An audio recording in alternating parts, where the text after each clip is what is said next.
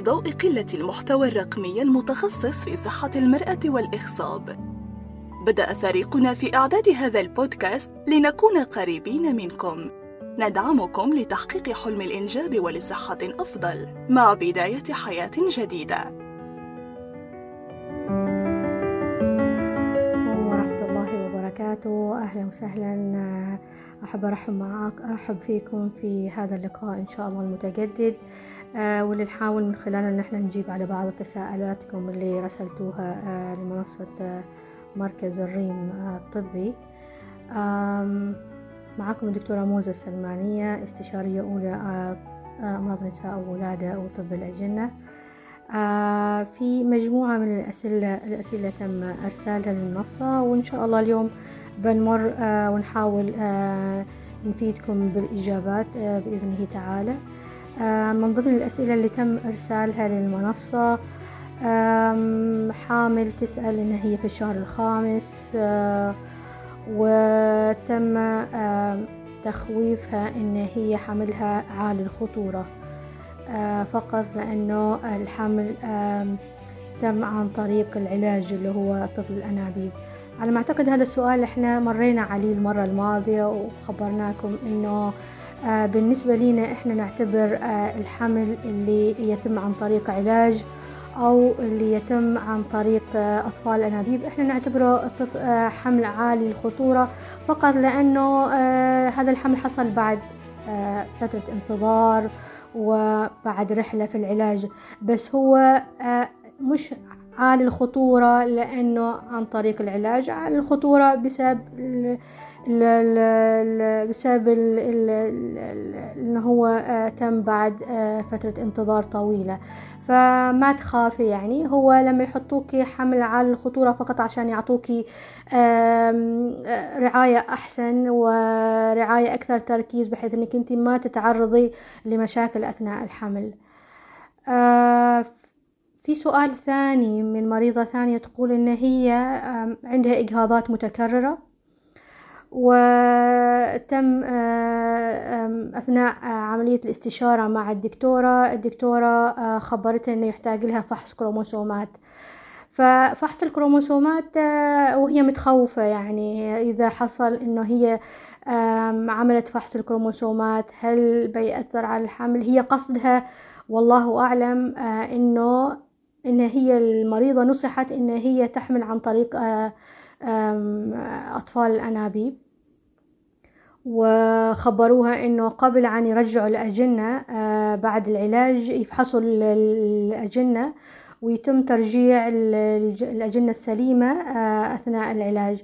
ففحص الكروموسومات للأجنة ما يأثر عليهم. على ما أعتقد الدكتورة شريفة يمكن في في محاضرات سابقة. هي غطت على هذا الموضوع هو ما يأثر على الأجنة ولا يأثر على نسبة نجاح الحمل. هو فقط يتم فحص الأجنة ويشوفوا إذا الأجنة مصابين ما يرجعوهم. الأجنة الغير مصابين هم اللي يتم ترجيعهم وهم اللي يتم تخزينهم حال المرات الجاية. فتوكل على الله سبحانه وتعالى وإن شاء الله الله يرزقك يا رب. السؤال الثالث عشان موضوع حبوب أو إبر التثبيت هذا كمان إحنا غطيناه المرة الماضية وما في ما في مانع إن إحنا مرة ثانية نغطيه. شوفي بالنسبة لحبوب الحبوب اللي هو البروجستوجين البروجستوجين هذا هرمون إحنا نعطيه للحوامل اللي هم يكون عندهم فقط مثلا إجهاضات متكررة في النصف الثاني من الحمل أو عندهم ولادات متكررة في النصف الثاني والنصف من الحمل ولادات مبكرة يعني ولادات مبكرة. فهذا الحوامل إحنا نعطيهم حبوب أو إبر للتثبيت. آه وهذه الحبوب حبوب آمنة يعني آه هي تيجي على شكل يا إما تحميلات أو تيجي على شكل إبر تاخذها أسبوعيا. وعادة البروتوكولات العالمية يعني تنصح بنوع واحد يا إما التحميلات أو الإبر اللي هي تأخذها مرة في الأسبوع.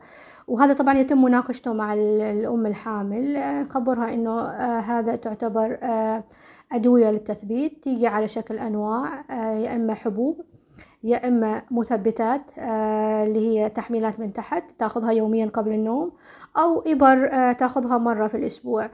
آه هو زين إن, إحنا نغطي هذا السؤال لأنه في حوامل كثيرة خاصة بعد رحلة مع العلاج. إذا الأم ما عندها تاريخ مرضي في إسقاطات متكررة أو ما عندها تاريخ مرضي إن هي يحصل لها ولادات مبكرة في النصف الثاني من الحمل عادة بعد الستة عشر أسبوع إحنا نقيس أو حتى على 12 أسبوع إحنا نقيس عنق الرحم. إذا عنق الرحم زين عادة إحنا نخبر الأم إن هذا أول حمل ليكي وما يحتاج إنك أنت تستمري على المثبتات. بس إذا الأم مثلا عندها إجهاضات متكررة أو عندها ولادات مبكرة عادة إحنا بعد 12 أسبوع يعتمد على كم مرة أجهضت وكم مرة حصل لها ولادة مبكرة عادة ننصحها أن هي تستمر على المثبتات اللي هي تكون يا إما على شكل إبر تأخذها أسبوعيا أو تحميلات تأخذها يوميا قبل النوم. عادة إحنا الحرمة ما ننصح إن هي تأخذ أكثر من نوع. للأسف يعني في نحصل الحريم مثلا محطوطة على ثلاث أنواع. محطوطة على إبر محطوطة على حبوب بالفم ومحطوطة على تحميلات من مهبلية. فهي هذا كلها ثلاث أنواع هو نفس الدواء. لما تعطي الأم يعني دواء هو نفس الدواء وتعطيها أكثر من الجرعة اللي موصاي بها عالميا ممكن يؤثر سلبا على الأم. في عنا حوامل للأسف يكونوا على أكثر من نوع ولما يجونا يكون عندهم اضطرابات في وظائف الكبد ولما نوقف ونحطها على نوع واحد فقط أمورها تتحسن. فهو يفضل بس إنها هي تاخذ نوع واحد فقط من ال المثبتات. هو يا أما إحنا عادة ننصح إن هي تاخذ مثبتات مهبلية تحطها يوميا قبل النوم لأنه يكون تأثيرها موضعي ما يكون تأثيرها على كل الجسم. وهذا اللي إحنا نريده. نريده إنه يكون تأثير موضعي على عنق الرحم. إذا كان السبب الإجهاضات هو عنق الرحم ضعف في عنق الرحم. فيا ليت ان أنا أكون غطيت هذه النقطة. هو سؤال متكرر من المرة الماضية. آه السؤال الثاني عن سبب توقف نبض الجنين.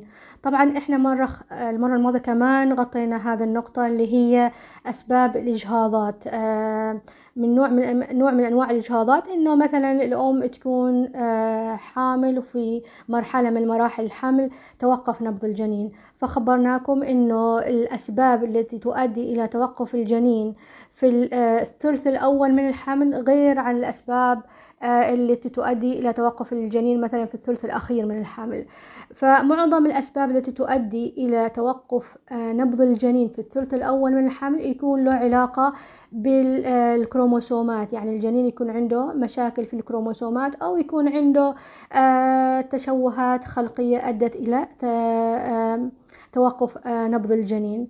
الأسباب الثانية طبعا متعلقة بالرحم نفسه وببطانة الرحم أو بمشاكل صحية. الأم نفسها عندها مشاكل صحية تؤدي إنه الجنين يتوقف نبضه مثل اضطرابات في الهرمونات أو الأم عندها مشاكل في المناعة نفسها. فهذه الأسباب اللي تؤدي إلى توقف الجنين توقف نبض الجنين في الثلث الأول من الحمل. بعض الأسباب اللي هي الشائعة الثلث الأخير من الحمل معظم الأسباب تكون متعلقة بالمرض السكري. لما تكون الأم عندها مثلا سكري الحمل سواء كان هذا السكر هو سكر مثلا مزمن قبل أصل الحمل أو سكر حصل أثناء الحمل إذا الأم السكر عندها ما منتظم أو إن هي ما تأخذ علاج سكري بعض الأحيان زيادة السكر يؤدي إلى توقف مفاجئ لنبضات قلب الجنين طبعا آه هذا السبب الأكثر. آه الأسباب الثانية متعلقة بنمو الجنين نفسه. مثلا الجنين آه أو آه الجنين يكون عنده ضعف في النمو من بداية الحمل وبسبب يا أما له علاقة بالمشيمة نفسها أو الجنين نفسه عنده مشاكل أو عيوب خلقية. قد تكون هي السبب في إنه نبض الجنين يتوقف.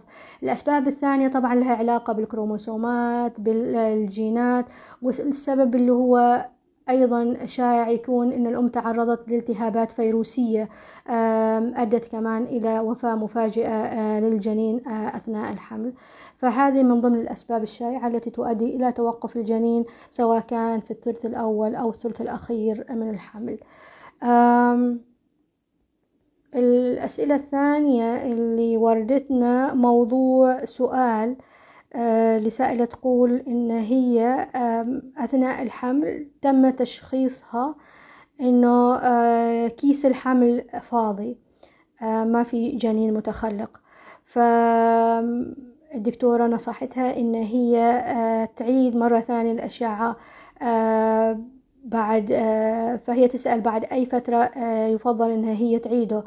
هو أكيد طبعا الطبيبة اللي شافتك أكيد خبرتك يعني هو عادة إحنا يعتمد يعني إذا أنت متأكدة من تاريخ الدورة الشهرية إحنا نشوف هذا كيس الحامل كم حجمه.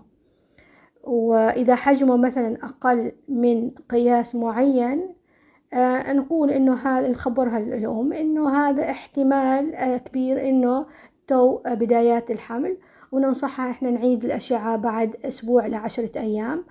آه خلال هذه الفترة نأمل إن شاء الله إنه الجنين يتكون.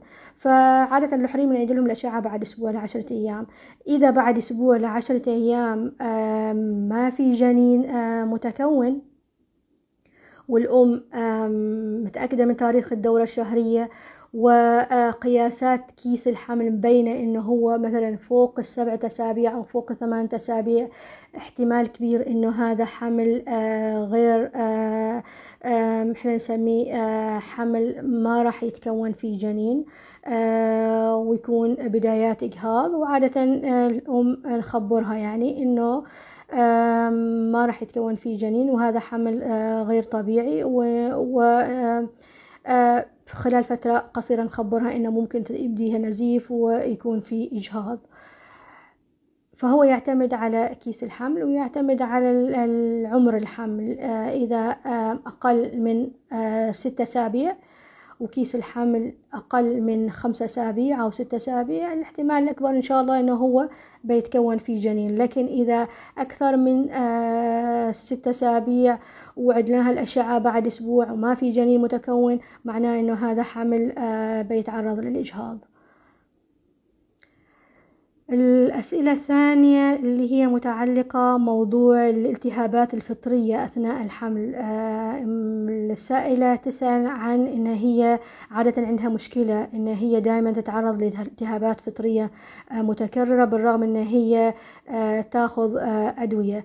هو يعتمد العلاج هل أنت حامل أو غير حامل؟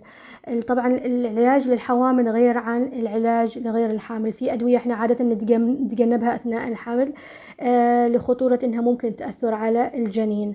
فإذا السائلة إن هي حامل هو تقريبا 40% من الحوامل آه بسبب الحمل وبسبب الهرمونات الحمل تكون عرضة ان يكون عندها التهابات فطرية. فالالتهابات الفطرية أثناء الحمل التهابات شائعة. آه تقريبا 40% من الحوامل يكون عندهم هذه المشكلة. آه والسبب هو هرمونات الحمل هرمونات الحمل آه تخلي الالتهابات الفطرية أكثر آه إنها هي تنمو في المهبل بسبب تغير بيئة المهبل نفسها تخلي الالتهابات الفطرية متكررة عند الحوامل.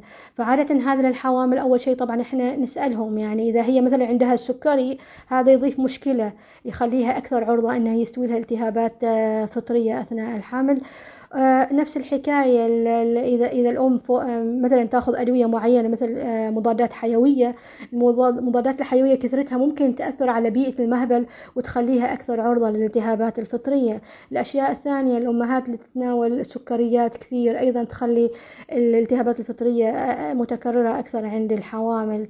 نفسه إحنا عادة الحوامل ننصحهم إنهم هم آه بعد كل وضوء يحاولوا يحطوا المنطقة جافة ويلبسوا ملابس قطنية فضفاضة.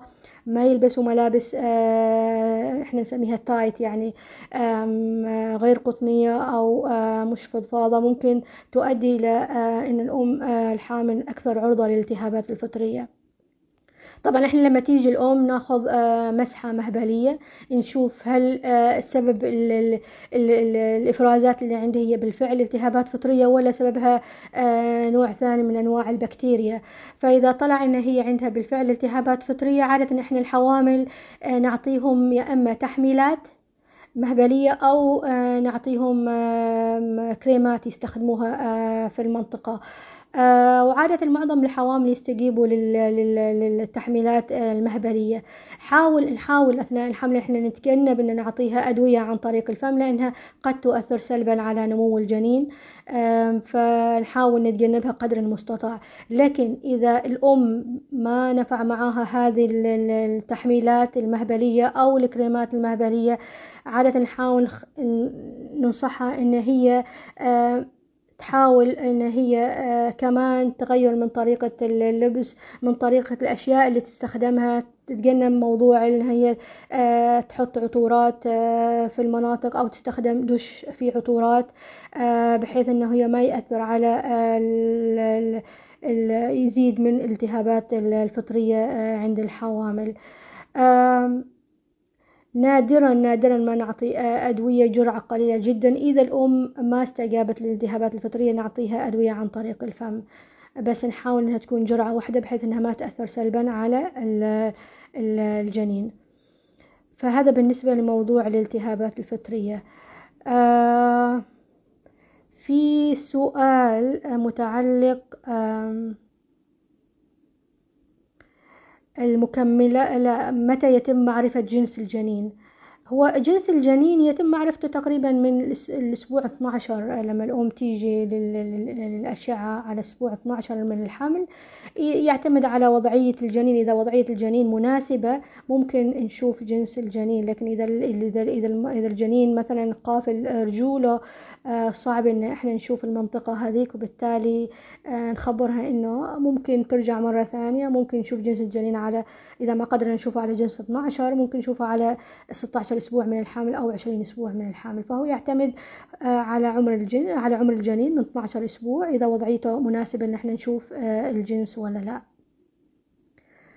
بالنسبة للمكملات الغذائية الأساسية لمنع تشوهات الجنين هو إحنا آه، معظم الحوامل في عمان ولله الحمد ننصحهم إنهم يأخذوا حمض الفوليك حمض الفوليك معروف إنه هو آه، يقلل ما إنه يمنع. هو يقلل من نسبة احتمال حصول تشوهات آه، للجنين خاصة التشوهات المتعلقة بالعمود الفقري آه، وبالدماغ. فعادة إن إحنا ننصحها الأم إن هي تاخذ حمض الفوليك تقريبا معظم الحوامل اللي في عمان ياخذوا خمسة ملي جرام بس هو أربعمية لألف مايكروغرام مناسب للحوامل من آه، ثلاثة شهور في الثلث الأول من الحمل إحنا ننصحها. وفي حوامل اللي يكون عندهم من قبل مثلا أجنة كان عندهم مشاكل آه، أو تشوهات في الدماغ أو تشوهات في العمود الفقري ننصحها أن هي تاخذ حمض الفوليك ثلاثة شهور قبل الحمل وتستمر عليه ثلاثة شهور أثناء الحمل. هم لاحظوا لاحظوا إنه آه نسبة إنه يحصل تشوهات للجنين المتعلقة بالدماغ والعمود الفقري تقل النسبة ما إنه يمنع في المية مية في المية تقل النسبة من خمسة لاثنين في المية أثناء أثناء الحمل. فهذا بالنسبة للمكملات الغذائية الأساسية لمنع تشوهات الجنين. في سؤال متعلق بال هو الحمل متعدد الأجنة. آه ورد سؤال آه هو سؤال جدا جدا آه، آه، ممتاز. آه، بالنسبة للحمل متعدد الأجنة سواء كان توأم أو ثلاثي أو أربعة يعتبر حمل عالي الخطورة. طبعا المرأة الحامل لما تكون حامل بواحد غير لما تكون حامل باثنين أو ثلاثة أو أربعة الخطورة تزيد. فعادة هذا الحوامل يعاملوا على أساس أن هي حمل عالي الخطورة. ويتم متابعتها تقريبا من الأسبوع 12 من الأسبوع 12 يسووا لها اللي هي الأشعة المبدئية لاكتشاف التشوهات وكمان عشان يحددوا عمر الحمل. وفي نفس الوقت يشوفوا هل هو آه هذا التوائم هل مشتركين في المشيمة هل كل واحد مشيمته كل واحد بكيسه. طبعا إذا كانوا مشتركين في المشيمة الخطورة تكون أكثر إذا كان كل واحد مشيمته كل واحد بكيسه الخطورة تكون أقل. المشاكل طبعا يعتمد مثل ما خبرتكم هل هم مشتركين في المشيمة ولا كل واحد مشيمته كل واحد بكيسه. أولا من ضمن المشاكل اللي تحصل للحوامل اللي يكون عندهم توأم أو حاملين توأم أو حاملين بثلاثة هو خطورة الإجهاض خطورة الولادة المبكرة خطورة إنه الأم نفسها ممكن يحصلها اللي هي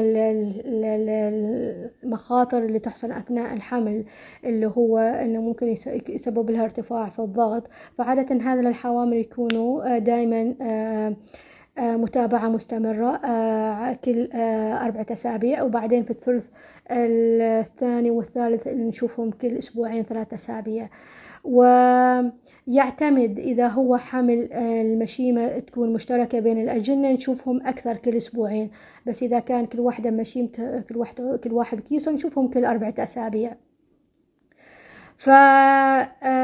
فبالنسبة للحوامل اللي يكونوا اللي هم الأجلة مشتركين في المشيمة الخطورة إنه ممكن لأنهم هم مشتركين في المشيمة آه طبعا الأوردة والشرايين اللي آه أو المنطقة المشتركة بينهم في المشيمة تكون يكونوا مشتركين في موضوع الأوردة والشرايين فممكن واحد منهم يسحب الدم من الثاني أو واحد منهم يكون نموه لأنه يسحب الدم من الثاني يكون نموه أكثر من نمو الثاني اللي هو مسحوب منه الدم وممكن يؤدي إلى آه ضعف في النمو ممكن يؤدي إلى وفاة مفاجئة فعشان كذا هذا الحوامل يتم ملاحظتهم كل أسبوعين.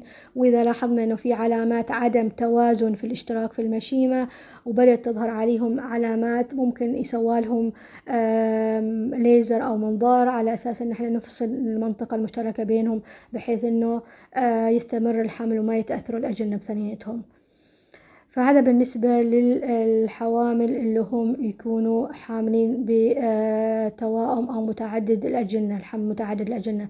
طبعا إحنا هذا الحوامل نقيس عنق الرحم على 12 أسبوع ونقيسه مرة ثانية على 20 أسبوع. إذا كانوا توأم. لكن إذا كانت مثلا المرأة الحامل هي حامل بتوأم من قبل عندها مثلا إسقاطات متكررة أو عندها ولادات مبكرة نقيس عنق الرحم على 12 أسبوع ونعيد مرة ثانية نقيسه على 16 أسبوع.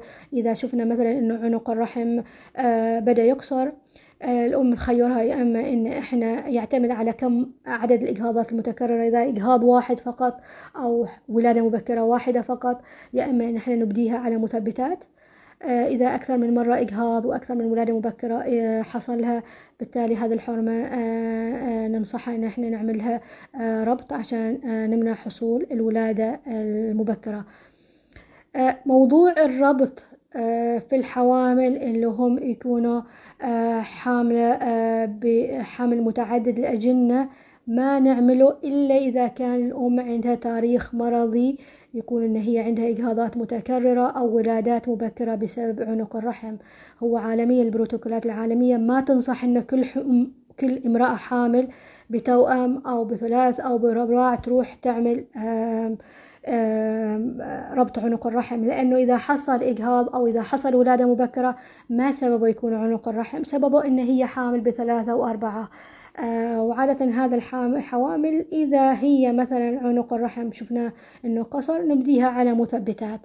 حتى إن إحنا ما نروح مباشرة للربط إلا إذا مع المثبتات بدأ عنق الرحم أيضا يقصر هذه الحالة نعرض عليها الربط. والربط مثل ما خبرتكم ما مية في المية بيمنع حصول الإجهاضات أو الولادة المبكرة هو يقلل من نسبة تقريبا خمسين في المية. إنه يحصل عندها آم ولادات مبكرة. بالنسبة لموضوع الحوامل اللي يكون عندها من قبل أطفال أو أجنة يكون عندهم مشاكل في النمو أو يكون عندها الأم ارتفاع في الضغط هذا الحوامل عادة لما إحنا نشوفهم على 12 أسبوع نقيس تسارع الدم اللي يروح من الأم للمشيمة اللي هو إحنا نسماه الشريان الرحمي. نشوف تسارع الدم في الشريان الرحمي. إذا شفنا إنه تسارع الدم في الشريان الرحمي لاحظنا إنه في مقاومة. هذا الحوامل عادة معناها إنها تكون أكثر عرضة مرة ثانية إنه يحصل لها ضغط الحمل أو يحصل ضعف في نمو الجنين. وهذا الحوامل عادة إحنا نحطهم على أسبرين. من الأسبوع 12 أسبوع نحطها على أسبرين الجرعة 100 ملغرام يوميا قبل أن تنام تأخذها لحد ال 34 أسبوع من الحمل عشان يحسن من من مقاومة الأم للدم. وبالتالي يحسن من كمية الدم اللي توصل للجنين ويقلل من احتمالية أنه الجنين أيضا يكون عنده ضعف في النمو مرة ثانية.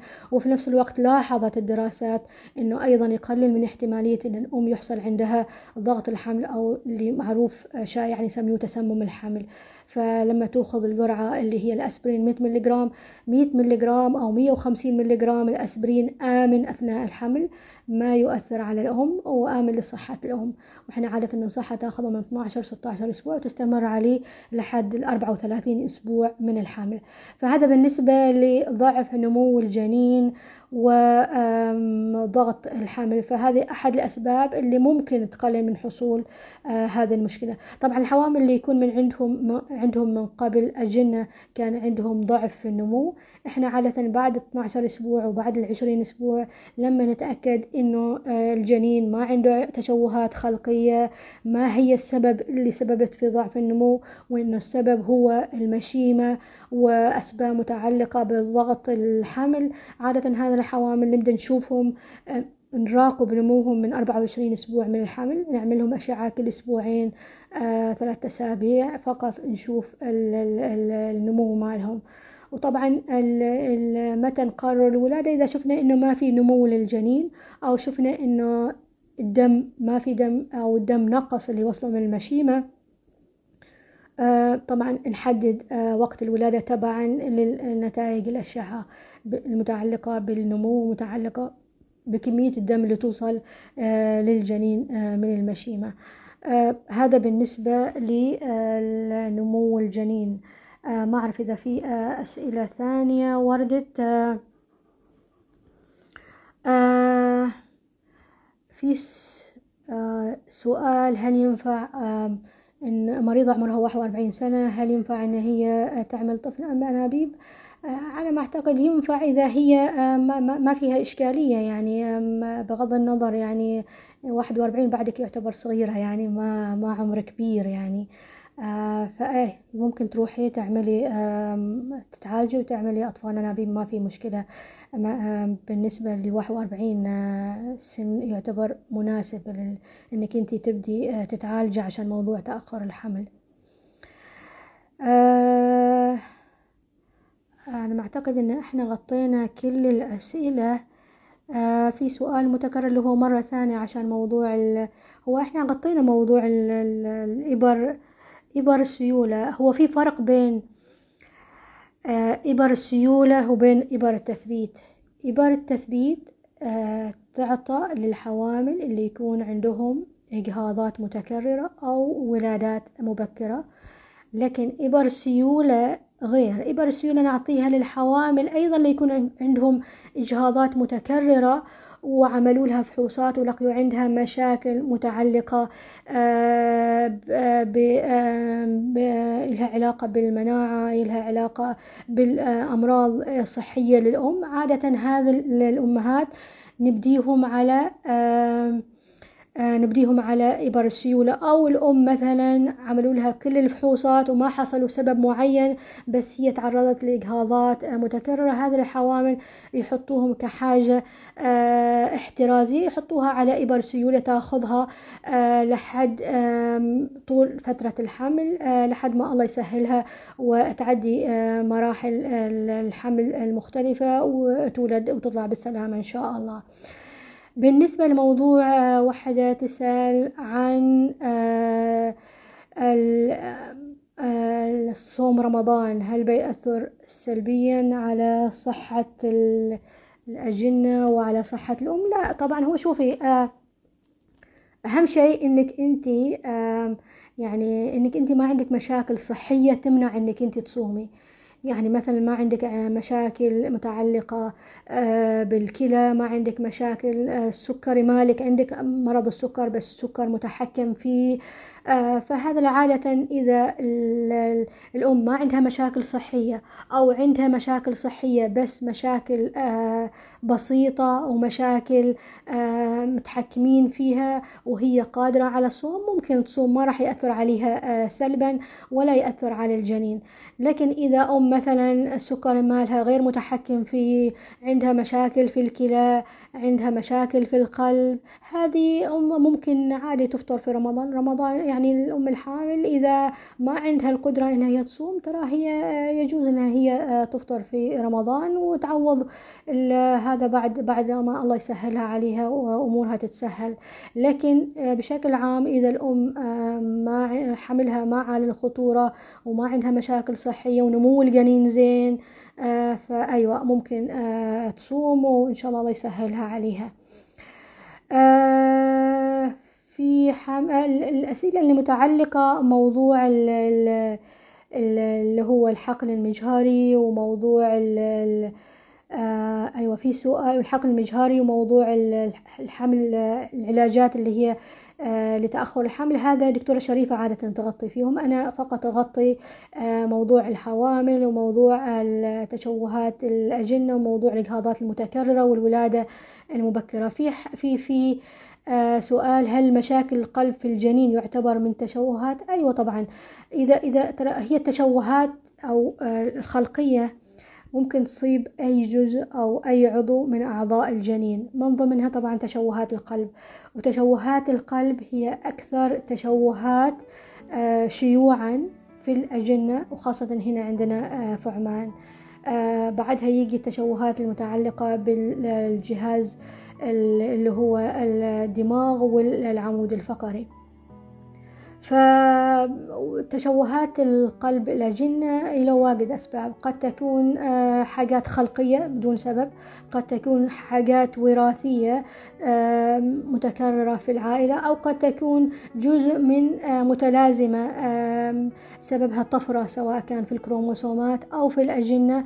وعادة ما الطفرات عادة ما تكون وراثية تحصل مرة ومرة وما تتكرر. آه متى يتم تشوه تشخيص التشوهات القلب؟ إذا هو تشوه معقد آه وكبير آه يظهر من الأسبوع 12 من من من الحمل. لكن في تشوهات عشان كذا إحنا عادة نعيد الأشعة مرة ثانية للتشوهات على 20 24 أسبوع من الحمل. عادة توضح الأم اللي عندها جنين مصاب بتشوهات خلقية في القلب. طبعا التشوهات الخلقية اللي في القلب تنقسم إلى تشوهات بسيطة وتشوهات معقدة. وعادة إحنا لما نشوف هذا الأجنة نحولهم لأخصائي قلب الأطفال المتخصص في قلب الأطفال عشان يخبر الوالدين إيش بيسوى له هذا المولود بعد الولادة وكيف تكون حالته بعد الولادة. وهل بيحتاج لجراحة واحدة ولا أكثر من جراحة؟ فهذا بالنسبة للتشوهات المتعلقة بالقلب. آه على ما أعتقد أن إحنا غطينا كل الأسئلة. آه شاكرة لكم آه إنصاتكم وإن شاء الله إذا ما غطينا أي أسئلة آه أنتوا سألتوها إن شاء الله في في اللقاءات القادمة إن شاء الله راح نحاول نغطي على الأسئلة.